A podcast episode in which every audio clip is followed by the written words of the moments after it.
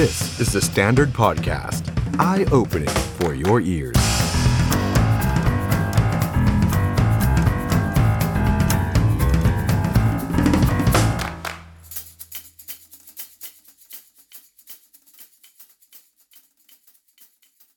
ผมออฟพลวุฒิส่งสกุลนะครับรับหน้าที่แทนคุณออฟชัยนนท์สัปดาห์นี้แล้วก็สัปดาห์หน้าอีกหนึ่งสัปดาห์นะครับ เป็นยังไงบ้างครับ วันนี้วันพุธที่ 25 มกราคม หลายคนบ่นว่าแหมเดือนมกราคมมันมี 300 วันหรืออย่างไรมันผ่านไปนานเหลือเกินอดใจนิดเดียวครับกลางสัปดาห์แล้ว อีก 2 วันก็วันศุกร์เสาร์อาทิตย์พักผ่อนมันก็จะผ่านเดือนนี้ไปแล้ว มันยาวนานจริงๆนะครับ เดือนนี้แล้วก็เป็นยังไงบ้างครับ ทักทายกันมาได้นะครับ สวัสดีครับโอ้รอ The Power Game The Power Game ก็ออกวันนี้นะครับ ติดตามได้ในช่วงน่าจะปล่อยในช่วงประมาณเกือบเกือบสามทุ่มแล้วก็ เดี๋ยวผมจะเอาเรื่องที่พี่ตุ้มแลกเปลี่ยนกับผมใน The Power Game ผมจัดรายการ The Power Game ไปเสร็จเมื่อกี้เอง เป็นอัดเป็นอัดเป็นการอัดเทปนะฮะเดี๋ยวจะมาแลกเปลี่ยนในรายการ The Standard Now ของเราด้วย ทักทายกันเข้ามาได้นะครับ ทุกท่านครับ คุณอ๊อฟชัยนนท์ไปไหน คุณอ๊อฟชัยนนท์ลาครับ คุณอุไรพร อยู่กับผมออฟพลวุฒิไปก่อนนะครับสองสัปดาห์เท่านั้นนะฮะคุณออฟชนนท์ยังยังอยู่แต่ว่าลาไปพักร้อน ช่วงปลายปีพี่ออฟเขาเหนื่อยไงงานเยอะก็เลยต้องใช้ช่วงต้นปีนี้ในการลาพักร้อน อะทุกท่านครับ ทักทายกันเข้ามาก่อนนะครับ วันนี้เรื่องที่เราจะคุยกันเนี่ย ยังเป็นเรื่องการเมือง เพราะว่ามันร้อนจริง ๆ ครับ แล้วมันสืบเนื่องมาจากเมื่อวานนี้ เมื่อวานนี้เนี่ย THE STANDARD NOW ของเราสัมภาษณ์คุณจตุพรพรหมพันธุ์คือมันเป็นเรื่องใหญ่ เพราะว่าใครจะคิดครับมันเกิดปรากฏการณ์ สองอย่างสองขั้วการเมือง แต่ขัดแย้งกันเอง พร้อมกันในเวลาเดียวกัน อันแรกเนี่ยคือการปาดกันไปปาดกันมาทุกท่านคงทราบ ระหว่างคุณประยุทธ์กับคุณประวิตรปาดกันลงพื้นที่หาเสียง คุณประยุทธ์จะไปไหน คุณประวิทย์ปาดไปก่อน ไม่ใช่ไม่ใช่แค่ปาดการลงพื้นที่นะครับ ปาดแม้กระทั่งนโยบาย เดี๋ยวไล่เรียงให้ฟังคุณประยุทธ์ ไม่สามารถจะเคลมอะไรได้แล้วเพราะคุณประวิทย์พี่ใหญ่เคลมไปหมดแล้วทั้งบัตรสวัสดิการแห่งรัฐ รวมถึงแม้กระทั่งการจะอยู่ครบวาระสี่ปีเต็มเนี่ยก็ยังเป็นผลงานของคุณประวิทย์นะครับ เคลมไปเรียบร้อย เป็นศึกปาดของสองพี่น้อง ใครเคยคิดบ้างครับว่าวันนี้จะได้เห็น ส่วนอีกอันนึงอีกฝากหนึ่งคือการออกมาแฉบางสื่อใช้คำว่าออกมาลากไส้ ของคุณจตุพรพรมพันธ์แฉคุณทักษิณชินวัตรมันจะเกิดขึ้นใครจะไปคิดครับว่ามันจะเป็นแบบนี้ แต่ว่าเกิดขึ้นแล้วครับ เมื่ออำนาจไปเป็นสมการสำคัญทำให้ คนเคยรักก็ ไม่ชอบกันได้ คนไม่ชอบกันก็เป็นเพื่อนกันได้ นี่คือการเมืองนี่คือเรื่องของอำนาจนะครับ ผมสรุปแบบนี้ครับ พอเป็นเรื่องราวมันเกิดขึ้น เราสัมภาษณ์คุณจตุพรพรมพันธ์คุณจตุพรก็เปิดประเด็นบาดแผลที่เกิดขึ้น ที่คุณทักษิณเนี่ยเคยทำไว้กับคนเสื้อแดง ในฐานะที่เขาเป็นแกนนำนปชแล้วก็ต่อสู้กับมวลชนมายาวนาน แต่ว่าสิ่งที่คุณจตุพรรู้สึกคือเขาได้รับการตอบแทนที่เหมือนถูกหักหลังมาตลอด กล้ามเกลืนฝืนทนมาตลอด จนกระทั่งมันเหมือนฟังเส้นสุดท้ายที่ไปกระทบจิตใจคุณจตุพรก็คือ มันเป็นเรื่องของการไปได้ยินมาอีกทีหนึ่งหลายคนอาจจะงงว่าทำไมฟังเส้นสุดท้ายมันมันเบาจัง ก็คือคุณทักษิณไม่ได้พูดออกสื่อนะครับ มันเป็นการพูดในวงปิดที่ฮ่องกงรายละเอียดเต็มๆเนี่ยเราคงไม่รู้ได้แต่ว่า ที่คุณจตุพรบอกก็คือว่ามันคุณทักษิณกล่าวหาคุณจตุพรในในวงปิดที่ฮ่องกงว่ามีการไปรับเงินรับทองกับอีกขั้วหนึ่งอีกคนหนึ่งในการสู้ศึก การลงพื้นที่การหาเสียงนายกอบจที่จังหวัดเชียงใหม่ มันก็ทำให้มันเป็นสะกิดแผล คุณจตุพรใช้คำว่ามันเลือดมันอยู่ตรงคอแล้วผมมีเรื่องแบบนี้มามันเหมือนแบบว่ามันเป็นสกิดทำให้มันทะลักออกมาจนกลายเป็นเรื่องราวใหญ่โตออกมา แฉคุณทักษิณถึงกระบวนการที่ทำให้เกิด การรัฐประหารว่าคุณทักษิณก็มีส่วนร่วมในการทำให้คุณพลเอกประยุทธ์ เป็นผู้นำการรัฐประหารจนเป็นนายกมาถึงปัจจุบัน ผมไปเช็คข้อมูลมาเพิ่มเติมครับ มันมีการวิเคราะห์กัน อันนี้เป็นข้อมูลจากการวิเคราะห์นะครับ หลายคนสงสัยนะครับ ว่าคุณจตุพรออกมาพูดแบบนี้ ในจังหวะนี้ทำไม เพราะว่านี่มันคือคือช่วงของการเลือกตั้งทำไมต้องมาพูดต้องมาระเบิดกัน ในช่วงเวลาที่ใกล้เลือกตั้ง กล่าวหากันอย่างรุนแรงว่ารับงานหรือเปล่าพูดตรงๆนะครับ มีวิธีการในการสังเกตนะครับ ถ้ามองเรื่องนี้แบบบริสุทธิ์ใจแบบที่คุณจตุพรบอก มันก็เป็นไปได้ครับ อะไรที่บางอย่างนะครับ เราก็ไม่คาดคิดว่าเรื่องมันกระทบจิตใจ อาจจะเป็นเรื่องเล็ก แต่ว่ามันทำให้ระเบิดออกมา แล้วก็สะสมเรื่องใหญ่ ๆ ที่เคยเกิดขึ้นก็ออกมาพูดหมด ผมว่าทุกคนก็น่าจะเข้าใจว่ามันเกิดขึ้นได้ ถ้าคุณจตุพรพูดแล้วเป็นความจริง สิ่งนี้ก็จะเป็นเรื่องปกติที่มีการ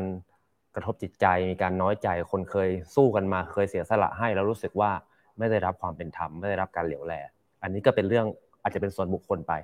แต่กรณีที่มีการวิเคราะห์ว่าถ้าเกิดสมมุตินะครับ ผมใช้คำว่าสมมุติ ถ้าคุณจตุพรยังเดินเกมนี้ต่อไปยังพูดต่อไปเรื่อยๆ ในขณะที่ฝั่งเพื่อไทยเนี่ยเขาเดินเกมแล้วว่าเขาก็จะเงียบ ยกเว้นถ้าคุณทักษิณพูดเมื่อวานอย่างเดียวนั่นแหละที่มันทำให้เป็นเอฟเฟกต์มาถึงปัจจุบันจนถึงวันนี้ แต่พรรคเพื่อไทยก็จะเงียบไม่ได้ตอบโต้คุณจตุพรถ้าคุณจตุพรยังพูดต่อ ก็มีการอ่านกันว่า น่าจะเป็นเกมที่ที่วางเอาไว้สำคัญยังไงเกมนี้ถ้ามองเป็นเกมนะครับ ถ้ามองเป็นเกม การออกมาพูดสกิดแผลของกลุ่มคนเสื้อแดงของนปชที่คุณจตุพรเคยเป็นแกนนำเนี่ยมันทำให้กระทบต่อภาพใหญ่คือเกมแลนสไลด์ของพรรคเพื่อไทย เพราะว่าอย่าลืมนะครับว่าพรรคเพื่อไทยเนี่ยฐานเสียงใหญ่ของเขาในการเลือกตั้งก็คือกลุ่มคนเสื้อแดงครับ เพราะฉะนั้นเนี่ยการบั่นทอนตัดกำลัง หรือว่าการออกมาเปิดแผลกันให้ทำให้คนเสื้อแดงรู้สึกว่ามีคำถามต่อคุณทักษิณเนี่ยมันมีส่วนไม่มากก็น้อย ในการลดทอนคะแนนของกลุ่มคนเสื้อแดงที่จะมีต่อพรรคเพื่อไทย อันนี้ผมมองแบบเกมนะครับ ถ้ากรณีที่คุณจตุพรเดินเกมแบบนี้จริง ๆ แต่ว่าเดี๋ยวสิ่ง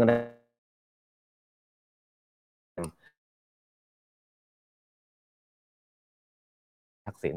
ซึ่งคุณทักษิณเมื่อวานตอบโต้โดย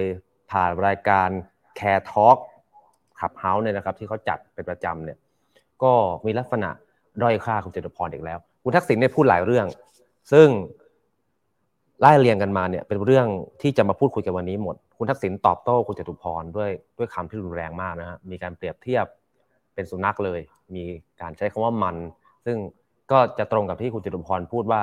คุณทักษิณชอบทำให้เจ็บช้ำน้ำใจด้อยค่าดูดูถูก รวมถึงมีการคุณทักษิณมีการอ่านเกมคุณประยุทธ์ด้วย พูดถึงคุณประยุทธ์วันนี้คุณประยุทธ์นักข่าวไปถามปรี๊ดแตกเลย มีการคาดการ์ว่าเกมยุบสภาเนี่ยมันจะเกิดขึ้นเมื่อไหร่ บางคนบอกก่อนหน้านี้เอ้ยยุบสภาเร็วแน่นอน แต่ว่าคุณทักษิณอ่านแล้วว่าไม่เร็วเพอๆลากจนครบวาระเพราะอะไรเดี๋ยวไล่เรียงให้ฟังนะฮะส่วนเรื่องกลับบ้านคุณทักษิณก็พูดเหมือนกันนะครับ อันนี้ไปดูท่าทีคุณประยุทธ์ก่อน ถ้าดูคุณประยุทธ์เนี่ยมันจะฉายภาพให้เห็นว่า สิ่งที่คุณทักษิณพูดแต่ละอย่างเนี่ยมันเอฟเฟกอย่างไรนะครับ วันนี้พลเอกประยุทธ์ในฐานะนายก แล้วก็รัฐมนตรีกระทรวงกลาโหมเดินทาง ไปเป็นประธานการประชุม คณะกรรมการข้าราชการตำรวจครั้งที่หนึ่งนะครับ คุณประยุทธ์ก็ไปประชุมตามปกติ แต่ว่าไฮไลท์คือหลังจากที่ประชุมเสร็จก็ออกมาให้สัมภาษณ์ ผู้สื่อข่าวก็ถามหลายเรื่องครับ แต่ว่าเรื่องที่ทำให้โมโหเนี่ยมันคือเรื่องเมื่อนักข่าวถามถึงคุณทักษิณชินวัตรเมื่อวานจับรายการและออกวิเคราะห์ว่ามีการดึงเกมยุบสภา เพราะว่าพักรวมไทยสร้างชาติของคุณประยุทธ์เนี่ยยังไม่สามารถที่จะตั้งสาขาพักได้ เนื่องจากว่ากกตเนี่ยเขาเขาประกาศออกมาแล้วว่า ถ้ากฎหมายลูกการเลือกตั้งประกาศออกมาเนี่ยพักการเมืองจะต้องการตั้งสาขาพักทั่วประเทศ ซึ่งจริง ๆ ตอนนี้มีพักการเมืองที่พร้อมแค่สามพัก พรรคที่ไม่พร้อมมีอีกเยอะหนึ่งในนั้นก็คือรวมไทยสร้างชาติของคุณประยุทธ์เพราะฉะนั้นถ้าเป็นแบบนี้คุณทักษิณมองว่า เกมการยุบสภาไม่เกิดขึ้นมาเร็วแน่ครับ ไม่ลากไปจนถึงหมดวาระไปเลย ก็อาจจะยุบสภาก่อนหมดวาระแค่แป๊บเดียว นักข่าวก็ถามคุณประยุทธ์เรื่องนี้คุณประยุทธ์ก็ขึ้นนะฮะแล้วก็บอกว่าอย่าไปพูดถึงคนนั้น ผมไม่ชอบแล้วก็เดินไปเลย จริงๆ จริงๆแกงุนหงิดหลายเรื่องนะสะสมมาตั้งแต่คุณประวิตรปาดหน้า อาจจะเป็นเพราะว่ารวมไทยสร้างชาติไม่ค่อยพร้อมด้วย คุณทักษิณมาพูดถึงอีก นักข่าวก็รุมถามเรื่องการเมือง แล้วก็สุดท้ายก็ปี๊ดแตกนิดหน่อยหนีออกจากโพเดียมไป จริงๆ มีช่วงเสียงแบบนี้ด้วย เดี๋ยวดูว่าคุณประยุทธ์หงุนงิดขนาดไหนนะครับคุณไร้สาระคุณถามคำถามไร้สาระแบบนี้ผมก็ธรรมดาแหละผมก็ต้องหงุดหงิดบ้างแหละไร้สาระนะคดีนี้ก็คดีนี้จะไปยึดโยงอะไรกับใครล่ะ ก็ discredit ไงก็คุณก็รู้อยู่มัน discredit เขาต้องการ discredit การเมือง แล้วคุณจะพูดทำไม การเมืองก็เรื่องของการเมือง เอาคำถามอื่น เอาทีละคนทีละคนตอบไหมไม่รู้เรื่อง ก็นี่ไงก็เขาพยายามทำให้ดีที่สุดไงไม่ให้มันซ้ำรอยซ้ำเลยทั้งสิ้นน่ะอะไรนะอะไรนะพูดทีละคน ไม่เกี่ยวกับการเลือกตั้งหรืออะไรทั้งสิ้นนะผมก็กังวลกับการทำงานว่าทุกอย่างต้องโปร่งใสแล้วก็มีประสิทธิภาพเป็นไปตามกฎหมาย แล้วมันใช่ไหมล่ะ ใช่ไหมเล่าเคยเป็นเป็นผู้มีส่วนได้ส่วนเสีย มันใช่ไหมมันใช่ไหมเขาพูดอย่างนั้นมันใช่ไหมแล้วแต่ที่คุณจะทำความเข้าใจเขาคุณก็กลายเป็นว่าไอ้คุณก็เห็นด้วยไปเข้าไปด้วย ก็คุณก็รู้มันจะต้องเลือกตั้งเมื่อไหร่กติกามันมียังไงมันจะหมดอายุรัฐบาลเมื่อไหร่ มันก็ต้องเตรียมความพร้อมในการเลือกตั้งละมั้งมาทิ้งอะไรเราทวนอะไร ทิ้งทวนอะไร คุณเคยทำหน้าที่ตรงนี้บ้างไหมคุณรู้เรื่องระบบงบประมาณของเขาบ้างไหม รู้ไหมว่าเขาทำกันยังไงระบบงบประมาณไปศึกษามาซะก่อนก่อนจะถามผมนะท่านอื่นผมอย่าไปพูดถึงคนทางนั้น ผมไม่ชอบ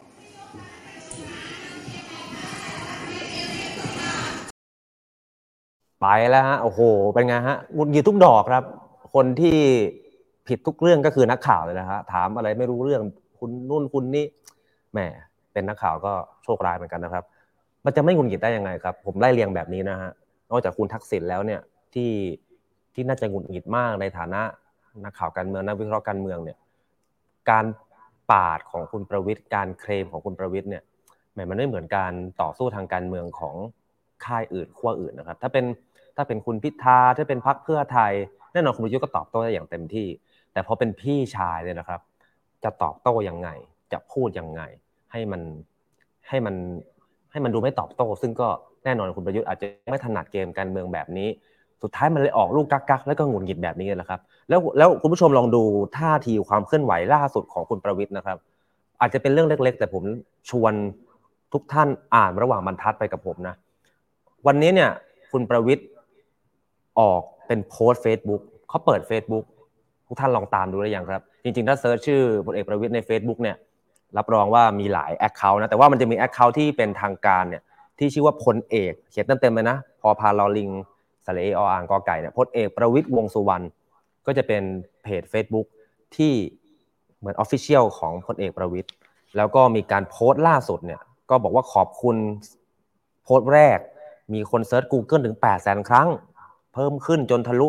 1.5 ล้านครั้งในวันที่2นะเคลมปรากฏการณ์ก่อนเลย สิ่งที่ผมชวนอ่านแล้วรู้สึกว่า ผมว่ากระทบคนเขียน Facebook เนี่ยต้องต้องกระทบพลเอกประยุทธ์แน่ๆผมไม่ได้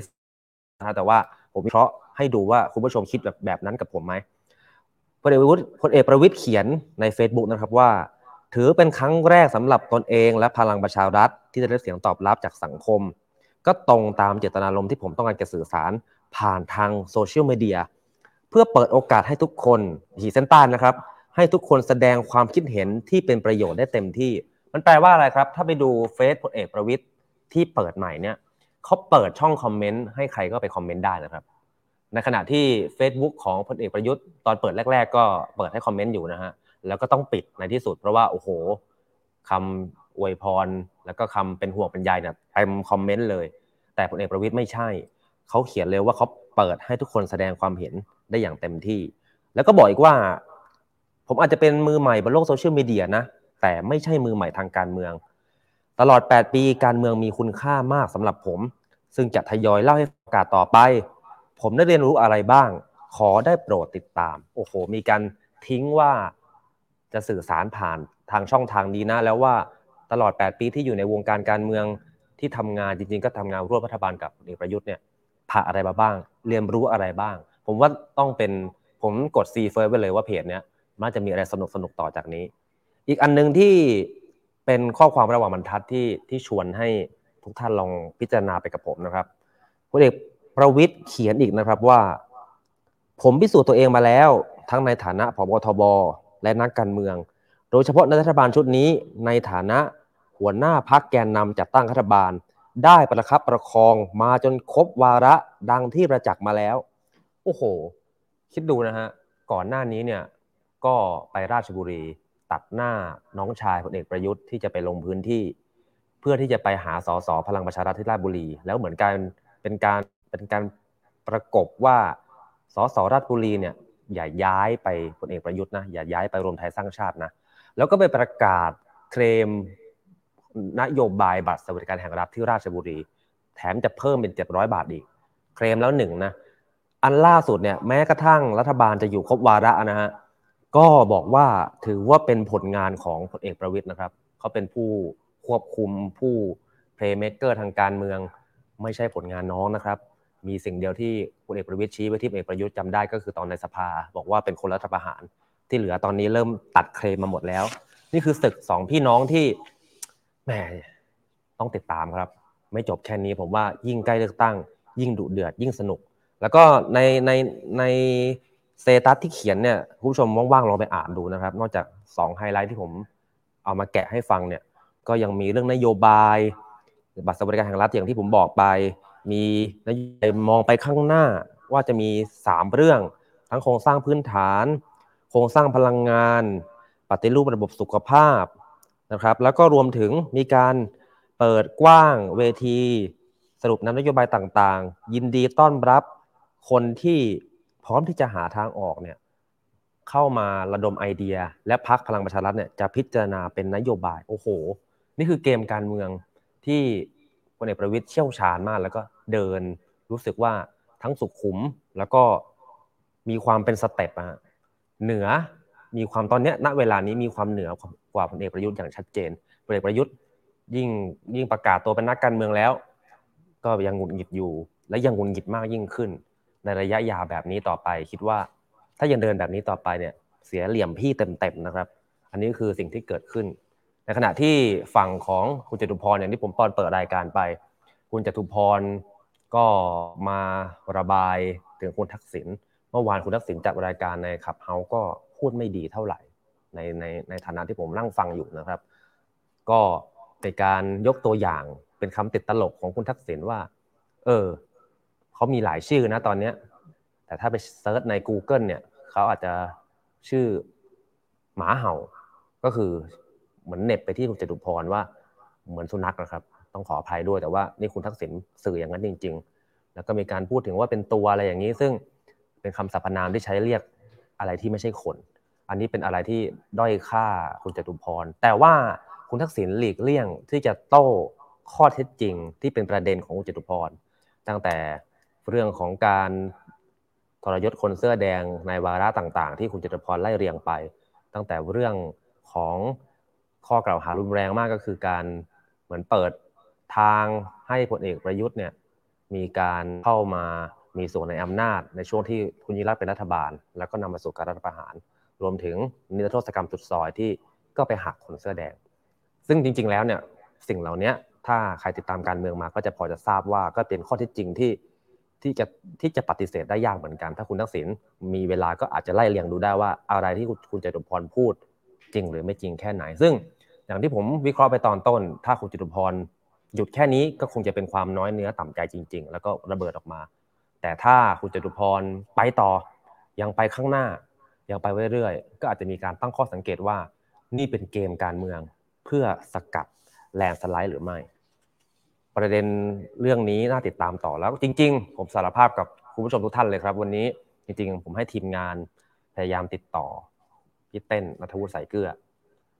เพราะว่าเมื่อวานเราให้พื้นที่คุณจตุพรไปแล้ว วันนี้เราอยากจะให้พื้นที่พักเพื่อไทยบ้างแล้ว คิดว่าเออพี่เต้นน่าจะเหมาะสมที่สุดในการชี้แจง แต่ว่าก็เข้าใจพี่เต้น เพราะว่าณัฐวุฒิก็ติดภารกิจ ตอนนี้รับบทบาทในการเดินสายหาเสียงลงพื้นที่อย่างหนักทำให้ไม่สะดวกที่จะมาเข้ารายการ เพราะฉะนั้นแขกวันนี้ที่เราจะมาคุยเนี่ยก็เป็นบุคคลสำคัญเป็น playmaker ทางการเมืองของพรรคเพื่อไทยเหมือนกัน แล้วคิดว่าสามารถตอบคำถามที่คุณจตุพรเปิดประเด็นไว้ ที่ผมตั้งข้อสังเกตเอง รวมถึงคุณผู้ชมทุกคนนะครับที่ชมอยู่ใน Facebook และ YouTube ไลฟ์ตอนนี้สงสัยอะไรเกี่ยวกับประเด็นของพรรคเพื่อไทย จะไปจับมือกับพลังประชารัฐจริงไหม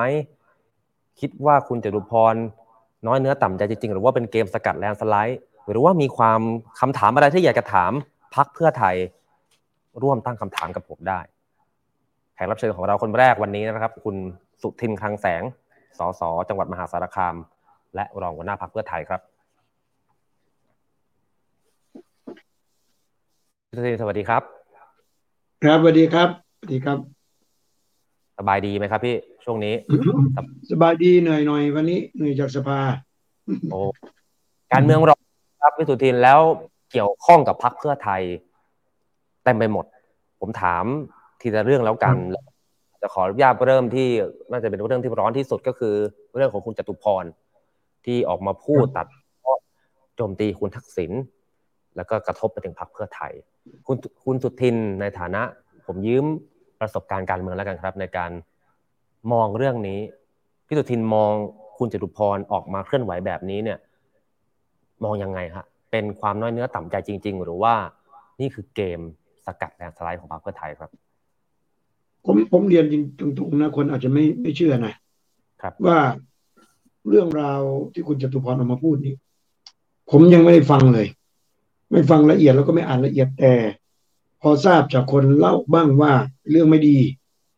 คนก็ถามมาทำไมจตุพรต้องพูดแบบนั้นทำไมว่าแบบนี้ แล้วพรรคเพื่อไทยจะเอายังไง ผมว่าจะหาเวลาไปฟังแต่ว่า ผมนี่เป็นคนชอบ ผมเป็นคนจะมีลักษณะอย่างหนึ่งว่า คนที่เคยรักกันนี่เราก็ไม่อยากจะได้ยินเรื่องไม่ดีจากเขา ผมก็เลยยังไม่ฟัง แต่แต่ก็พอทราบได้ว่า ก็เป็นการกล่าวหานะให้พรรคเพื่อไทยเสียหายนั่นแหละอืมพรรคเพื่อไทยก็เสียหายนั่นแหละครับทีนี้เกิดจากอะไร มันก็มันก็อาจจะเกิดได้ทั้งสองอย่างนั่นแหละ ที่ที่ที่เราตั้งข้อสมมติฐานว่ามาเนื้อทำใจ หรือเป็นเกมสกัดแลนด์สไลด์ใช่ไหมครับครับ ก็เป็นไปได้ แต่ที่แน่ๆก็คือ ก็ไม่น่าจะหวังดี เท่านั้นแหละอืมแต่ว่าอาจจะด้วยเหตุผลอะไรเนี่ย เราก็ผมผมไม่ทราบครับแต่ว่าผมก็ยังคิดอยู่ว่า เรื่องนี้ก็คงพอปรับความเข้าใจกันได้ เพราะว่ามันอาจจะเกิดความเข้าใจผิดในบางเรื่อง เลยก็เลยโยงหรือพานมาถึงเรื่องนี้ครับคนซึ่งเคยทำงานด้วยกันรักกันมาเนี่ย ผมคิดว่าถ้าถึงจุดหนึ่ง คุยกันทำความเข้าใจก็คงได้นะเพราะหลายเรื่องมันก็เป็นเรื่องที่อยู่ในสถานการณ์ด้วยกัน ร่วมรู้ร่วมร่วมรู้ร่วมทำด้วยกันร่วมอธิบายมาด้วยกันอยู่อืมหลายเรื่องเท่าที่ฟังคือคุณอธิพรก็เคยอธิบายช่วยเรื่องเหล่านี้อยู่ครับผม พี่ผมสุทินก็เลกัยงวลไหมพี่สุทินกังวลไหมเพราะว่าเอาผมพูดตรงๆ คนสู้กันมาเคียงบ่าเคียงไหลกันมา ร่วมเป็นร่วมตายกันมา มันกลุ่มความลับกันไว้เยอะแหละ ถ้าครับสมมติไม่ว่าจะเกิดจากเกมการเมืองหรือว่าเหลืออดจริง ๆ แล้วเกิดพูดความลับในสิ่งที่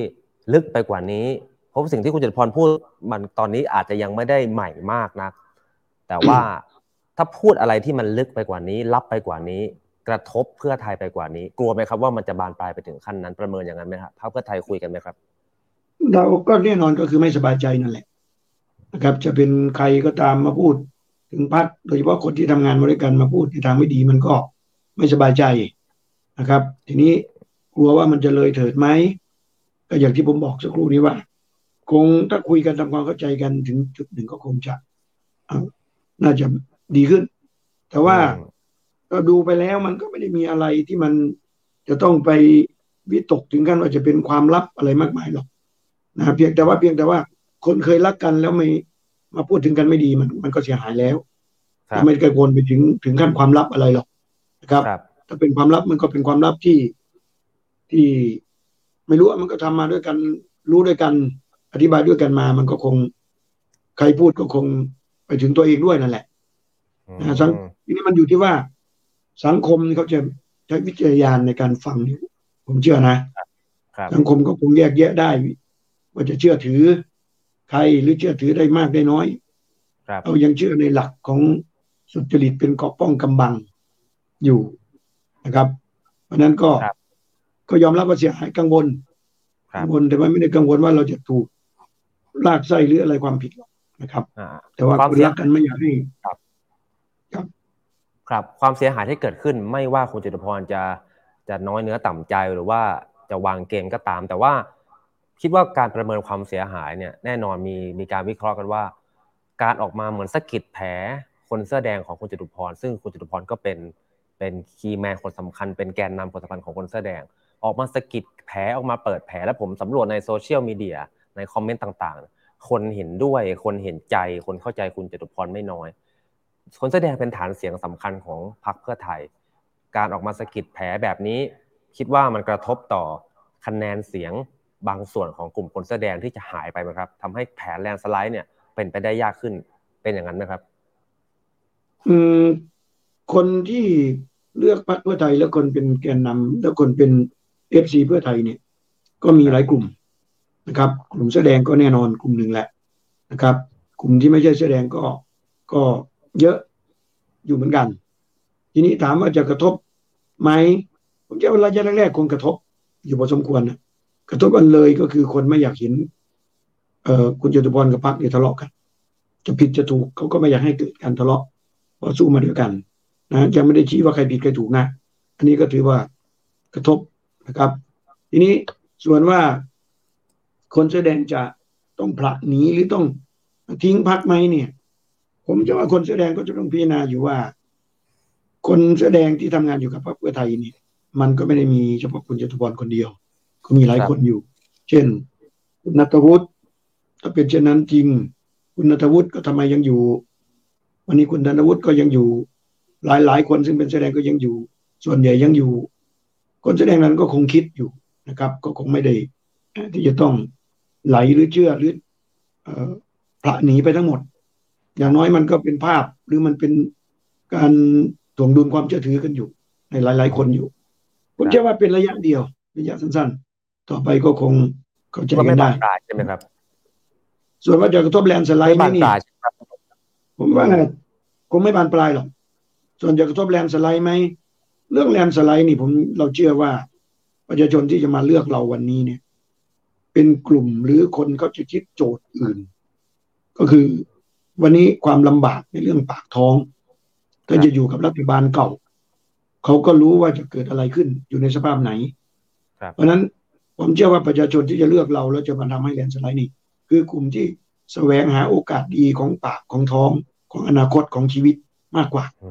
ซึ่งกลุ่มเหล่านั้นเนี่ย จะเสื้อแดงหรือไม่เสื้อแดงก็แล้วแต่ หรือแม้เสื้อแดงคนที่อาจจะเชื่อคุณจตุพรแต่ท้ายที่สุดผมยังคิดว่า เขาห่วงปากท้อง ห่วงอนาคตที่ดีของลูกของหลานของบ้านของเมืองมาก ก็อาจจะแยกแยะออกได้ แยกแยะว่า เรื่องส่วนตัวของเราเรื่องแสดงเดียวก็ค่อยเคลียร์กัน ส่วนเรื่องเอาใครเป็นรัฐบาล เอาใครมาบริหารประเทศ ซึ่งมันเป็นเรื่องใหญ่ที่สุดเนี่ย วันนี้อาจจะอย่างนี้ไปก่อน ผมเชื่อว่าเขาคิดอย่างนั้นนะแยกออกนะครับ สิ่งหนึ่งที่คุณจตุพรพูดไปหลายประเด็น ผมคงไม่ถามพิสุทินเพราะว่าอันนั้นคงต้องไปถามคุณทักษิณถ้าผมมีโอกาสนะครับ รวมถึงอาจจะมีคนไปถามคุณทักษิณถ้ามีโอกาส แต่สิ่งที่คุณจตุพรฝากถึงพรรคเพื่อไทย แล้วก็ตั้งคำถามไว้ ซึ่งพิสุทินน่าจะตอบได้ก็คือ คุณจตุพรบอกว่าพรรคเพื่อไทยที่ผ่านมาเนี่ย ชนะสั้นแพ้ยาว เพราะว่าไม่ได้ยึดมั่นในมวลชนอย่างแท้จริง มีการแอบจับมือมีการคุยกันรับหลัง หักหลังมวลชน และการเลือกตั้งล่าสุดนี้คุณจตุพรเรียกร้อง และตั้งคำถามว่า พรรคเพื่อไทยกล้าประกาศไหมครับว่า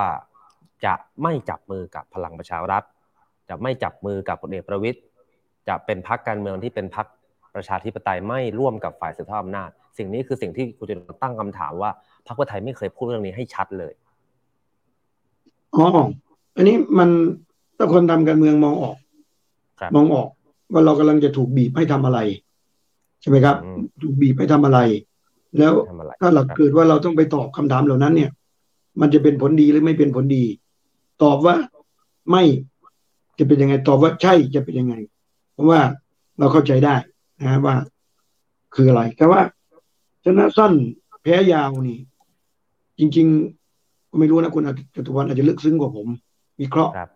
ยุทธศาสตร์ยุพยุทีได้ได้ดีกว่า แต่ผมอาจจะคิดไม่ลึกจริง ๆ ผมก็รู้แต่เพียงว่า ที่ผ่านมาพรรคเพื่อไทยก็ชนะตลอดถ้าพูดถึงการเลือกตั้งนะ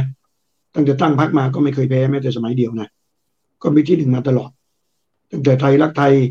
พลังประชาชนจนถึงเพื่อไทยนี่ เราชนะมาตลอดแม้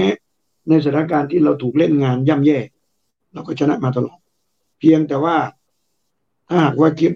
ว่าวัดชัยชนะถ้าไม่ใช่วัดจากความนิยมของประชาชน ที่ผมพูดคือความนิยมของประชาชน ความเชื่อถือเชื่อมั่นของประชาชนนี่เรายังครองที่หนึ่งมาตลอด แต่ถ้าหากว่า หมายถึงการชนะแล้วตั้งรัฐบาลไม่ได้ อันนี้อาจจะใช่ เพราะว่า อันนี้เราต้องยอมรับว่ามันไม่ใช่การแพ้ด้วยวิธีประชาธิปไตยนะการตั้งรัฐบาลไม่ได้ของเรานี่ผราะเราได้ยึดมั่นในประชาธิปไตย แต่ว่าเราไปสู้กับกลเกมกลไกที่ไม่ใช่ประชาธิปไตยก็ยอมรับว่า อาจจะเพียงพล้ำในบางโอกาสนะครับ เพราะฉะนั้นเช่นเราการถูกยึดอำนาจ ถูก โกงเลือกตั้งหรือถูกบิดรัฐธรรมนูญให้เราตั้งรัฐบาลไม่ได้ อะไรพวกนี้เราถือว่าเราแพ้ให้กับฝ่ายที่คนเกมที่ไม่ใช่ประชาธิปไตยซึ่งมันก็เป็นบทเรียนอะไปเราก็อาจจะต้องสรุปบทเรียนของเราได้ ซึ่งอันนี้แต่มันก็เป็นข้อสังเกตที่น่าน่ารับฟังของคุณจตุพรก็เคารพกันครับ อาจจะมองว่าด้วยความเป็นห่วงกับเตือน ส่วนกับคนเอกประวิตยส่วนเอกประวิตยเนี่ย เรา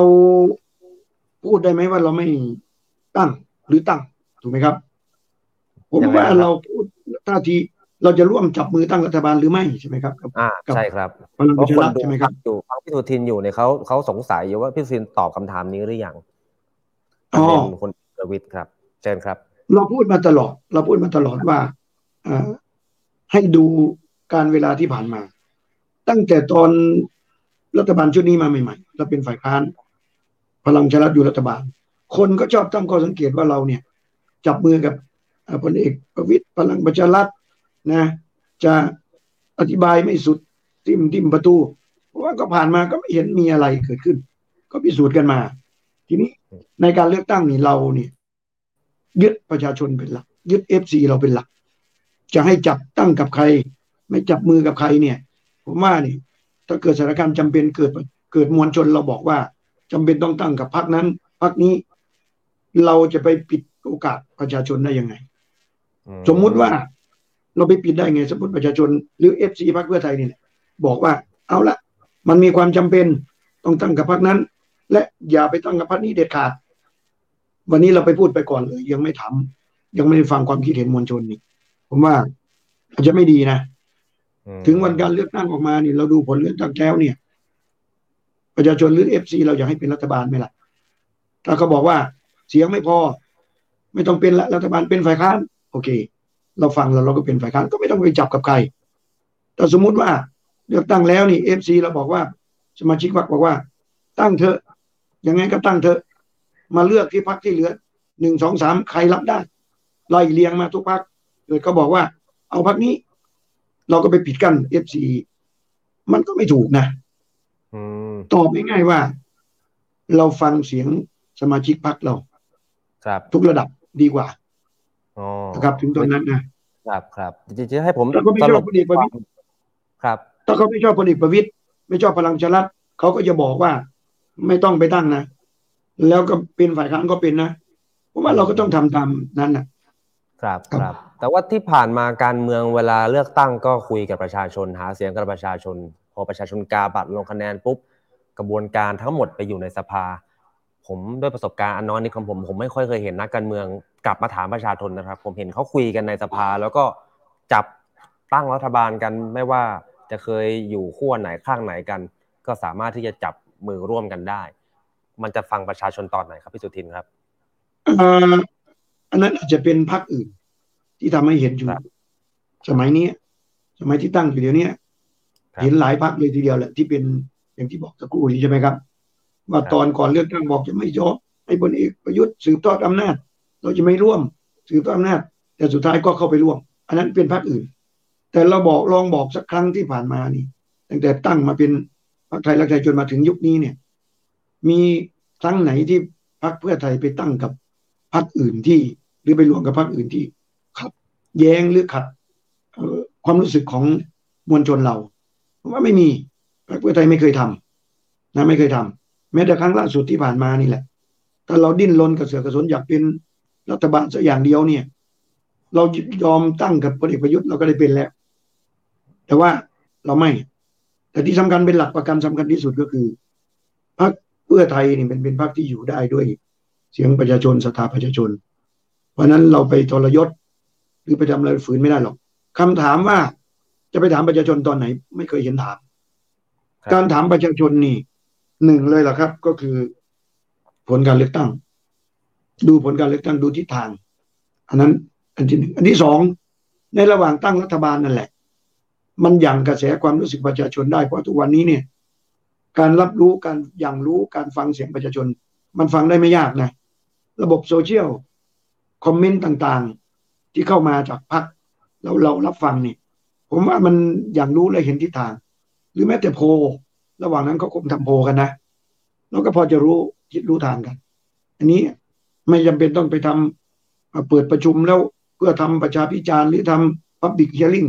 ผมว่าคงไม่ถึงขั้นนั้นหรอก ถ้าเราจะฟังประชาชนจริงๆ ฟัง FC จริงๆอะมีช่องทางฟังได้เยอะครับ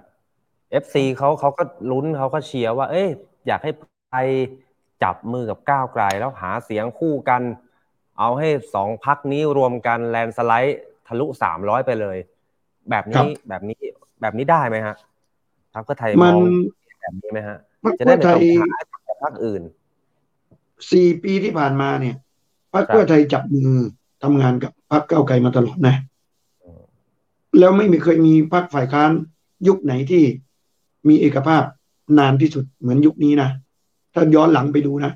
แต่ถามว่ามันมีบ้างไหมที่เป็นเรื่องที่เราเเห็นไม่ตรงกันนี่มี เข้าใจผิดกันไหมมี แต่มันเป็นส่วนน้อย เราขัดแย้งกันในในรายในดีเทลเล็ก ๆ น้อย แต่ว่าหลักใหญ่เรายังทำงานร่วมกันมาจนถึงวันนี้ เราภูมิใจนะ ว่าเราพักในชีประชาธิปไตยด้วยกันนี่เกาะเกี่ยวเดี่ยวนำกันมาจนถึงวันนี้พักนี่แล้วเราก็อยากจะเกาะเกี่ยวเนี่ยนำกันไปตลอดนะไปตลอด เราบอกเลยว่าถ้าตั้งรัฐบาลได้นี่ เราก็อยากเลือกกับพักฝ่ายประชาธิปไตยด้วยกัน แต่ ต้องเข้าใจ nature อยู่เรื่องหนึ่ง nature ทางการเมืองเนี่ย nature ทางการเมืองมันมีนะ ทุกคนต้องเข้าใจว่า แม้เราจะอยู่ในซีกประชาธิปไตยด้วยกัน แต่มันเป็นคู่แข่งกันในทีอยู่มันหลีกเลี่ยงไม่ได้ มันเป็นคู่แข่งในทีกันอยู่ การจะไปจับมือกันทำทุกอย่าง ด้วยกันไปด้วยกันมาด้วยกันนี่ธรรมชาติแล้วมันทำไม่ได้ อย่างน้อยที่สุด นโยบายแข่งกันพื้นที่แข่งกันเนี่ย ในช่วงต่อไปนี้ในการเลือกตั้งเนี่ย มันมีมีความจำเป็นที่จะต้องรักษาระยะกันอยู่ โดยธรรมชาติมันแยกก็แยกนะซึ่งทุกพักอะมันก็ต้องแยกกันอยู่ แต่เวลาเลือกตั้งเสร็จนะครับ มันจะเห็นแหละตอนนั้นแหละว่าคนที่มีจุดยืนที่ต่างใกล้เคียงกันเท่านั้นแหละ ที่มันจะคุยกันง่ายขึ้น ง่ายขึ้น เพราะนั้นกับก้าวไกลเนี่ยเผอิญมันเป็นตลาดเดียวกัน มันก็มีความแข่งขันกันในทีแต่ เรามีความเป็นสุภาพบุรุษเป็นพี่เป็นน้องกันอยู่ว่า โอเคนะ เราต้องแข่งกันนะ ไม่ทะเลาะกันนะ แต่กอดคอไปทำด้วยกันทุกอย่างไม่ได้นะ แต่ไม่ถึงกับทะเลาะแล้วก็ทรยศกันนะ เพราะว่าเราคุยกันรู้เรื่อง คุยกันรู้เรื่อง เป็นแล้วทำเลือกตั้งเสร็จ ก็น่าจะคุยง่ายกว่าทุกภาคทุกที่ครับ อีกเรื่องหนึ่งผมถามต่อเนื่องจากที่คุณโทนี่พูดในรายการกลุ่มแคร์เมื่อคืน พูดถึงประเด็นกลับบ้าน มีจริง ๆ เรื่องนี้มีมีการพูดถึงกันมาอย่างต่อเนื่อง แล้วก็เหมือนเมื่อวานพูดอีกครั้ง แต่ว่าไม่ได้พูดกันแบบชัดๆบอกให้รอฟังคนอุ้งอิงกลับบ้านของคุณโทนี่กับพรรคเพื่อไทยมันเกี่ยวข้องเกี่ยวโยงกันไหมฮะผมคิดว่ามันอาจจะเป็นท่านอาจจะคิดแน่นอนท่านคิดอยากกลับ ครับไอ้เรื่องอยากกลับบ้านใครก็อยากกลับถูกไหมครับครับท่านก็คงแสวงหาลู่ทางกลับบ้านของท่าน แต่การกลับบ้านของท่าน ผมว่ามันมีช่องทางหลายช่องทาง ที่อาจจะไม่ต้องใช้การเมืองเลย อาจจะไม่เกี่ยวกับการเมืองในพรรคเพื่อไทยเลยนะครับ ก็อาจจะเป็นเรื่องของครอบครัวท่าน โดยไม่มาเกี่ยวข้องกับพรรคได้เช่น การจะนิรโทษกรรมก็ดีการที่จะต้องอออะไรก็ตามเนี่ย ผมว่าแม้ไม่ใช่พรรคเพื่อไทยเป็นรัฐบาลนะครับ โอกาสอย่างนั้นก็อาจจะมี หรือเพื่อไทยเป็นรัฐบาล โอกาสอย่างนั้นอาจจะไม่มีก็ได้ ท่านก็แสวงของหาของท่านต่อไป ในความเป็นลูก ในความเป็นญาตินี่คุณลุงอิงเนี่ยผมก็เชื่อว่าท่านก็ลุงอิงก็อยากจะให้พ่อกลับ แต่ผมไม่เชื่อว่าคุณลุงอิงจะมาใช้วิธีวิช่องทางทางการเมืองนี่ให้พ่อกลับ มันมีวิธีอื่นอยู่ ผมเชื่อว่ามีวิธีอื่นที่กลับได้นะถ้าถ้าว่าโอกาสมันเปิดจริงๆครับพูดถึงคุณอุ้งอิงแล้ว อยากจะชวนพิสุทิน อัปเดตแคนดิเดตเพื่อไทยนะครับแคนดิเดตนายกตอนนี้ เราเห็นอยู่สองชื่อ คุณอุ้งอิงนี่ก็น่าจะเป็นเต็งหนึ่ง อีกท่านหนึ่งปรากฏตัวที่เยาวราชคือคุณเศรษฐา ทวีสินซีอของแสนสิริล่าสุดมีข่าวออกมาว่าเป็น CEO ใหญ่ CEO AIS คุณสมชัย ก็น่าจะมีข่าวว่าจะมาเป็นคนดิเดตเพื่อไทยคนดิเดตนายกเพื่อไทยอีกคนหนึ่งเพราะโคต้ามีสามชื่อ ตอนนี้ทำพักสรุปหรือยังฮะ และกระแสข่าวที่ว่าคุณสมชัยซีโอซีโอจากเอเอสเนี่ย จริงเท็จแค่ไหนครับ มีชื่อนี้ในในการประชุมพักแค่ไหนก็ยังไม่สรุปหรอกนะวันนี้ยังไม่สรุปเพราะว่าเวลาที่เหลือเนี่ย ถ้าหากเราใช้เวลาที่เหลือเนี่ย ฟังประชาชนแล้วก็ดูการตอบรับนะให้ละเอียดที่สุด จนถึงวินาทีที่เราคิดว่ามันจำเป็นต้องเปิดต้องสรุปแล้วเนี่ย ใช้โอกาสนี้นี่ให้เป็นประโยชน์ที่สุดจะดีกว่านะทีนี้ ส่วนจะมีชื่อคุณสมชัยไหมนี่ ก็ยอมรับว่าคนที่พรรคเพื่อไทยคือสนใจเข้ามาทำงานกับเพื่อไทยเยอะ ผมเคยพูดกับหลายรายการว่า คนที่เหมาะจะเป็นคดีดินายกนี่ไม่ใช่มีแค่สามนะห้าหกเจ็ดคนที่เราดูอยู่ ดูอยู่ว่า ทุกคนเป็นไปได้หมด ทั้งฝ่ายนักธุรกิจเพียวๆทั้งนักการเมืองผสมผสานกันมี ชื่อคุณสมชัยก็เป็น ก็เราเพิ่งทราบในพักจริง ๆ ก็เพิ่งทราบนะครับ ก็ฟังจากข่าวแล้วก็พอทราบปั๊บมันก็เป็นเรื่องที่ดี เรื่องที่ดีว่าเราก็มีตัวเลือกมาอีกท่านหนึ่งนะครับ หรือต่อไปนี้ก็จะมีชื่ออื่นมาอีกนะเราก็ได้โอกาสเลือกอีกนะครับ เพราะนั้นอาจจะเป็นไปได้นะเป็นไปได้พอมีชื่อนี้เราก็สมาชิกพรรคก็สนใจกัน ก็ลองหยิบมาดูนะหยิบมาดูพอถึงจุดหนึ่งก็เปรียบเทียบกัน เทียบกันว่าใครเหมาะกับสถานการณ์นี้แล้วประชาชนตอบรับใครก็ เป็นโอกาสของเราที่ดีกว่าหลาย ๆพัก ซึ่งมีตัวเลือกเดียวต้องคิดอย่างนั้นนะครับครับผมชวนพี่สุทินมองการเมืองยืมประสบการณ์พี่มองการเมืองของพี่น้องสองปอบ้างดีกว่า คุยเรื่องเพื่อไทยมาเยอะแล้ว คุยสองปอพี่น้องเขาปาดกันไปปาดกันมา เปิดศึกชัดเจน ไม่ใช่ปาดแค่ลงพื้นที่ ผมว่าปาดเคลมนโยบายกันด้วย แล้วศึกสอง ป.แข่งกันดุเดือดแบบนี้เหมือนแบบเอ้ยผลประโยชน์ เพื่อไทยอาจจะได้ไปเต็มๆแต่ว่า เกมการเมืองที่ตอนนี้เขามีอำนาจกำหนดก็คือเกมยุบสภา มันปาดกันไปปาดกันมาแบบนี้ แล้วก็รู้สึกว่า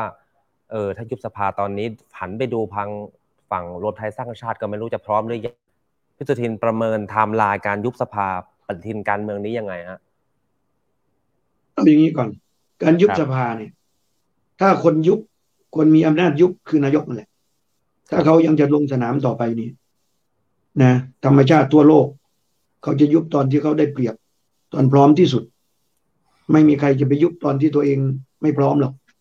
นะเวียนแต่ว่าเขาจะเลิกการเมืองเลยนะแต่อันนี้ก็ชัดเจนแล้วว่าพลเอกประยุทธ์เนี่ย สู้ต่อเป็นคู่แข่งขัน เพราะนั้นเขาก็ต้องเลือกยุบโอกาสที่เขาพร้อมที่สุดนะเพราะนั้นวันนี้เราก็ดูว่าเขาพร้อมอย่าง ผมก็คิดว่าคนเพิ่งตั้งพรรคนะแล้วก็ไม่ว่าจะเป็นเรื่องของการโครงสร้างที่จะต้องทำให้มันครบถ้วนตามกฎหมาย เรื่องเขตพื้นที่เรื่องตัวแทนต่างๆ ผมคิดว่าเขาเร่งทำอยู่ แต่ยิ่งใหญ่และสำคัญที่สุดก็คือผู้สมัคร ดูว่าเขาได้ผู้สมัครครบหรือยังไม่ง่าย การที่ไปเฟ้นตัวตัวผู้สมัครได้ครบ 400 เขตเนี่ย โอ้หืดจัดก็ดูอย่างเพื่อไทย จนถึงวันนี้ยังเคาะยังไม่ได้ครบถูกไหมครับวันนั้นเนี่ยผมยังเชื่อว่าพรรคของคนที่มีสิทธิยุบคือท่านเอกประยุทธ์เนี่ย คงต้องใช้เวลาในการที่ต้องเตรียมความพร้อมอีกเยอะ ผมจึงเชื่อว่าเขาจะเลือกที่จะลากไปยุบในเวลาที่มันใกล้จะชนป้ายที่สุด คือใกล้ที่จะถึงมดครบวาระครับผมเชื่อว่าอย่างนั้นนะโดยส่วนตัวนะเพราะฉะนั้นเพราะฉะนั้นคุณประยุทธ์ก็ไม่น่าจะหนีการอภิปรายที่พรรคฝ่ายค้านยื่นยติไว้ได้ใช่ไหมครับ แม้จะเป็นการอภิปรายแบบไม่ลงมติใช่ไหมถ้าผมก็จะไม่ผิด ก็เป็นความทุกข์ของคุณประยุทธ์อยู่ เรื่องนี้คืออยู่ก็โดนอภิปราย ครับ อยู่ก็โดนอภิปราย ดีไม่ดีก็อาจจะแพ้เวิร์กวะก่อนเข้าเลือกตั้ง ถ้าจะยุบเสียก็ยังไม่พร้อมพูดง่ายว่า เดินหน้าก็ก็จุก ถอยหลังก็เจ็บ ผมเชื่อว่าท่านอยู่ในสถานะนั้นนะแล้วยิ่งวันนี้เนี่ย ยิ่งวันนี้เนี่ยการจะอภิปรายหนึ่งห้าสองเป็นหนึ่งห้าสองที่จะมีขึ้นถ้าเชื่อว่ามันมีขึ้นเร็วๆนี้นี่นะท่านอยู่ในสถานการณ์ที่ไม่ใช่เอกภาพไม่มีเอกภาพแล้ว จากคนที่เคยช่วยในสภา องคลักษ์พิทักษ์ตูหรือพักหรือพักอื่นที่เคยขึ้นมาอธิบายช่วยเนี่ยผมว่าสถานการณ์วันข้างหน้านี้ไม่ใช่แล้ว มันก็มีเหตุผล ผมว่าถ้าท่านพร้อมเนี่ย ถ้าท่านพร้อมแล้วเนี่ย ผมว่ายุคหนีแน่นอน ยุคหนีการอภิปรายแน่นอน แต่เนื่องจากว่าไม่พร้อมเนี่ย ยุคหนีก็อาจจะหนีรอดหนีเสือไปปะจระเข้ท่านท่านต้องเลือกเอา ครับแล้วผมว่าท่านจะอาจจะหนีไม่พ้นตามที่พี่สุทินบอก แต่ว่าผมว่าคนจะรอดูการอภิปรายครั้งนี้เยอะมาก มีมีหมัดเด็ดใช่ไหมฮะมีพอเย้มแย้มได้ไหมครับว่า คนคุ้มค่ากับการรอคอยในการอภิปรายน่าจะเป็นครั้งสุดท้ายของรัฐบาลพลเอกประยุทธ์หรือเปล่า หมัดเด็ดไหมถ้าเป็นคอการเมืองแบบแบบเก่าๆนี่ก็คือแบบดุเดือดล้างผลาญ เปิดเรื่องออกมาแต่ละเรื่องช็อก cinema อืมแล้วก็คนเซอร์ไพรส์เป็นเรื่องใหญ่ อะไรเงี้ยนะถ้าแบบนั้นมันอาจจะไม่ใช่การเมืองสมัยนี้นี่มันมันไม่มีอะไรที่จะไปเซอร์ไพรส์ได้เหมือนเมื่อก่อน ทุกเรื่องทุกราวนี่มันถูกโซเชียลทุกคนเป็นผู้สื่อข่าวหมด ทุกคนรายงานข่าวกันหมด เข้าถึงข้อมูลหมด เพราะนั้นนี่เรื่องเซอร์ไพรส์ทุกวันนี้หายาก แต่ว่าถ้าเรื่องที่มันรู้อยู่แล้ว แต่ว่ามันลึก มันลึกแล้วก็มันมากกว่าที่รู้ แล้วก็อธิบายแล้วนี่ คนเชื่อได้ว่าแม่ที่คิดว่าคุณเป็นคนดีเนี่ยจริง ๆ ไม่ใช่ ที่บอกว่าเชื่อว่าคุณสุจริตนี่ไม่ใช่ แล้วที่คุณเคยพูดว่าจะทำโน่นนี่นั่น เอาเข้าจริงจนครบวาระนี่ คุณไม่ได้ทำเลย หรือทำก็ไม่ได้ใช่อย่างที่พูดเลยถ้าอย่างนี้ผมว่าถ้าเปรียบเป็นมวยนะอาจจะไม่ชนะน็อกแต่ชนะคะแนนขาดลอยและสวยงามอย่างนี้ครับครับครับครับช่วงท้ายครับพี่สุทินครับโหแฟนๆคนมาดูไลฟ์เยอะแล้วก็ มีคำถามเยอะแยะ แต่ผมอาจจะมีเวลาจำกัด อยากจะให้พี่สุทินฝากถึงแฟนๆพักเพื่อไทยแล้วกันเขาเขาก็ถามมาหลายคน ฝากถึงแฟนๆหน่อย บางคนบอก ถ้าก้าวล่าสุดเนี่ยก้าวไกลประกาศเลยว่าถ้าเพื่อไทยจับมือพลังประชารัฐก้าวไกลจะไม่ร่วมด้วย แฟนๆก็อยากเห็นสองพักนี้ ฝ่ายประชาธิปไตยจับมือกัน อะไรมีอะไรจะฝากถึงแฟนแฟนพักเพื่อไทยที่ดูอยู่ตอนนี้ไหมครับเขารู้สึกไม่มั่นใจรู้สึกว่าเพื่อไทยจะไปจับมือกับคนอื่นซะแล้ว ครับพี่ครับเชิญครับครับ ก็ต้องบอกสมาชิกพรรคเพื่อไทยของเราทุกคนนะพี่น้องทุกท่านครับว่า ช่วงนี้พักเราก็เอ่ออาจจะมีดราม่าเยอะหลายเรื่อง เรื่องการเลือกคนลงเขตคัดคนลงเขต ก็ยังมีอยู่ อันนั้นเป็นความทุกข์อันเกิดจากความเนื้อหอมของเรา ไม่ใช่ความทุกข์อันเกิดจากความที่ทุกคนแหนงไหนเรา ใครอยากแย่งกันมาลงนั้น ทุกข์หนึ่งทุกข์สองก็คือ มันก็นำมาสู่ญาติพี่น้องเรา ทุกข์แรกมันก็นำมาสู่ญาติพี่น้องเราก็ อาจจะน้อยใจนะครับ อาจจะไม่เข้าใจกันมันก็เกิดดราม่าขึ้นด้วยทุกสามก็คืออันเกิดจากคู่แข่งเรา คู่แข่งเราซึ่งวันนี้รู้ดีว่าเรากำลังมาแรง เรากำลังชิงห่าง ทุกคนก็จะต้องหาเรื่องให้เรานะครับ ก็จะต้องหาทัวร์มาลงให้เรา อันนี้ต้องเข้าใจทันสถานการณ์ เพราะฉะนั้นระหว่างนี้เราตั้งสติครับตั้งสตินะแล้วก็ค่อยๆเดินไป หลายเรื่องมันจะถูกสถานการณ์คลี่คลาย หลายเรื่องเวลามันจะทำให้มันดีขึ้น และหลายเรื่องเราสามารถพูดได้ทำความเข้าใจกันได้